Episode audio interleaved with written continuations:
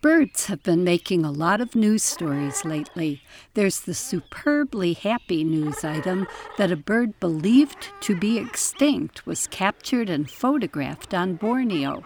A single specimen of the black browed babbler had been collected some time between 1843 and 1848, collected by Karl Schwaner, a German naturalist who sent it to Charles Lucien Bonaparte.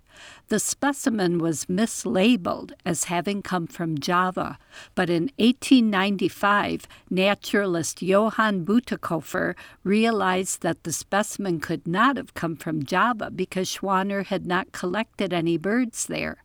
Scientists studying Schwaner's travel records in Indonesia speculated that he may have found the bird near Martapura or Banjarmasin in Borneo, but there was no time machine to confirm this, and no bird like it was ever reported again until October, when Muhammad Suranto and Muhammad Rizki Fauzan were gathering forest products in South Kalimantan province and accidentally caught an unexpected bird.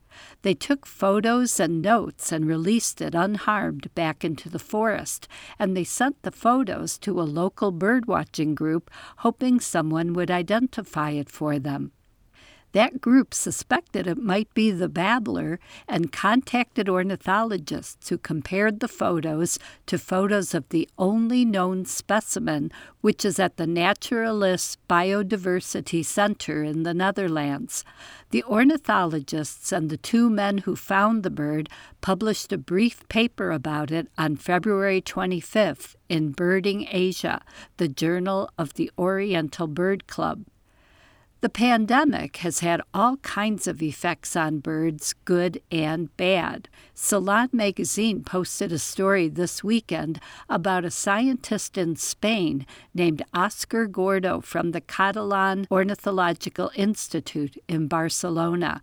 He found that without noise pollution, urban birds modified their behavior to sing earlier in the morning, just like they would if they had been born into natural conditions.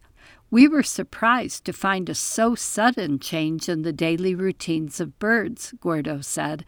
They just needed a few weeks to show a pattern of daily activity as the one observed in wild populations. While the birds changed their behavior surprisingly fast, the world wasn't in lockdown for long enough for bird populations in cities to increase substantially, according to the study. But on the dark side, Changes in tourism patterns have been a mixed blessing. Stora Karlsö, a nature reserve off the coast of Sweden, is a popular visiting place for birdwatchers to watch seabirds nest.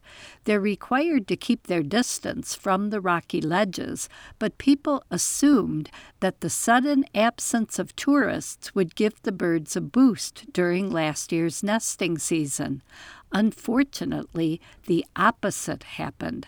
Instead of adult common murres spending their normal amount of time attending their nests, they were taking off and flying all the time, some individuals remaining away from their nest for days. Instead of being more relaxed without the tourists, the birds were much more nervous. That's because another species was usually driven to more remote places by all those tourists, the white tailed eagle. Suddenly, last year, eagles stuck around all season. Ironically, eagles don't kill many murres, but their presence spooked the murres over and over, and that invited hungry crows and gulls in who do prey on eggs and chicks. Chick production plummeted there last year. Tourists feeding birds at resorts and outdoor restaurants is almost always a bad idea. Next time, I'll talk about one disturbing consequence of the pandemic when tourists stopped feeding birds. I'm Laura Erickson, speaking for the birds.